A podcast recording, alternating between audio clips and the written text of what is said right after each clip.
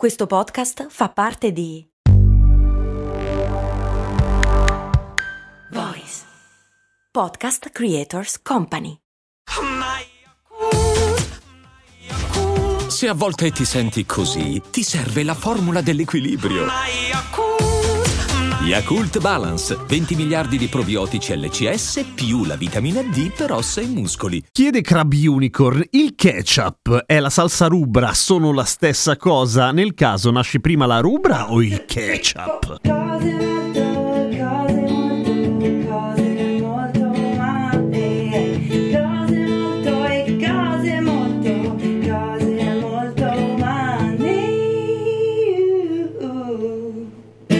Togliamoci subito il dubbio. Sì, sono la stessa cosa più o meno. La salsa rubra ovviamente nasce dopo ed è il nome del ketchup che viene dato durante il ventennio fascista in Italia per quella questione ridicola dell'autarchia per cui salsa rossa era troppo poco boh, marziale, per cui salsa rubra. Saxa rubra invece dove si trova la sede della RAI non c'entra un cazzo, però vuol dire sassi rossi, per cui bene o male siamo lì. Ma parliamo del ketchup perché ce n'è bisogno. Il ketchup non esiste. Mi rendo conto che come affermazione è un po' forte, ma la verità è che il ketchup si è evoluto così tante volte nei secoli da aver perso praticamente qualunque collegamento con le proprie radici durante il passare del tempo. È rimasto il nome e del nome adesso parliamo. Il ketchup era all'inizio una salsa fatta con le interiora di pesce fermentate tipiche dell'Oriente, mm, yummy, che venne portata in Europa dagli olandesi e dagli inglesi e che evidentemente una volta arrivati in Europa piacque tantissimo perché ci fu una grandissima importazione del ketchup. Poi a un certo punto nel 600 tipo iniziano a farci delle cose diverse. Provano a, che ne so, aggiungere cose. Per esempio vanno fortissimi i funghi, le acciughe, il coriandolo, i chiodi di garofano e lo zenzero per dire. E a tutto questo quando a un certo punto viene esportato in America e in America come sapete ci sono i pomodori, cosa che in Europa scarseggiavano proprio perché non sono propri di qui i pomodori. Ecco, venne aggiunto il pomodoro, ma non veniva tanto rossa, allora si aggiungeva la cocciniglia, che sono degli insetti rossi tritati, che è stato fino all'altro ieri praticamente il colorante più diffuso in ambito alimentare, quando si parla di colore rosso naturalmente. Alla fine del 1800 il ketchup, quello col pomodoro più o meno come lo conosciamo oggi, è così diffuso che il New York Tribune lo dichiara il condimento nazionale americano. E ancora oggi, bene o male, lo associamo tantissimo agli Stati Uniti, anche se lì venne solamente perfezionato in realtà, perché viene da molto molto lontano, come testimonia il nome ketchup appunto, che non c'entra un cazzo con niente di conosciuto, verrebbe da pensare, giusto? E qua ci sono un bel po' di teorie, ahimè, non è così facile arrivare a una soluzione. Potrebbe arrivare dal cantonese che Jap vuol dire salsa di pomodoro. Potrebbe arrivare sempre dalla Cina, ma dalla zona di Hokkien e chiamarsi Koetia, Carino, hai provato a fare la pronuncia cinese? Ecco, non farlo più, dai. che vuol dire qualcosa che assomiglia a salamoia del pesce. Potrebbe arrivare dall'indonesiano kichap, e in questo caso vorrebbe dire una roba tipo salsa di soia oppure salsa salata, o addirittura dall'antico arabo in cui le cose dal sapore agrodolce venivano definite cabez, da cui viene anche escavece in spagnolo e anche il portoghese, e da escavece viene anglicizzato in cavic, che potrebbe assomigliare a ketchup. So che sembra una cagata, ma intanto ci sono in mezzo una serie di secoli di distanza, per cui ci sta che le cose si modifichino, ecco. Gli ingredienti oggi del ketchup più diffuso al mondo, che è quella marca lì, sono il concentrato di pomodoro, l'aceto, sciroppo di mais e un casino di fruttosio, sale, spezie, polvere di cipolla e i fantastici quanto misteriosi aromi naturali. Pro tip: il ketchup, quello commerciale soprattutto per come lo conosciamo noi, ha la proprietà di essere pseudoplastico, cioè quelle robe che finché stanno ferme sono molto molto dure e se gli tiri una botta si liquefano all'istante cadendo a litri sul tuo piatto. Un po' come fa a volte il sangue dei santi. Una roba miracolosa. La parola chiave è pseudoplastico. A domani con cose molto umane.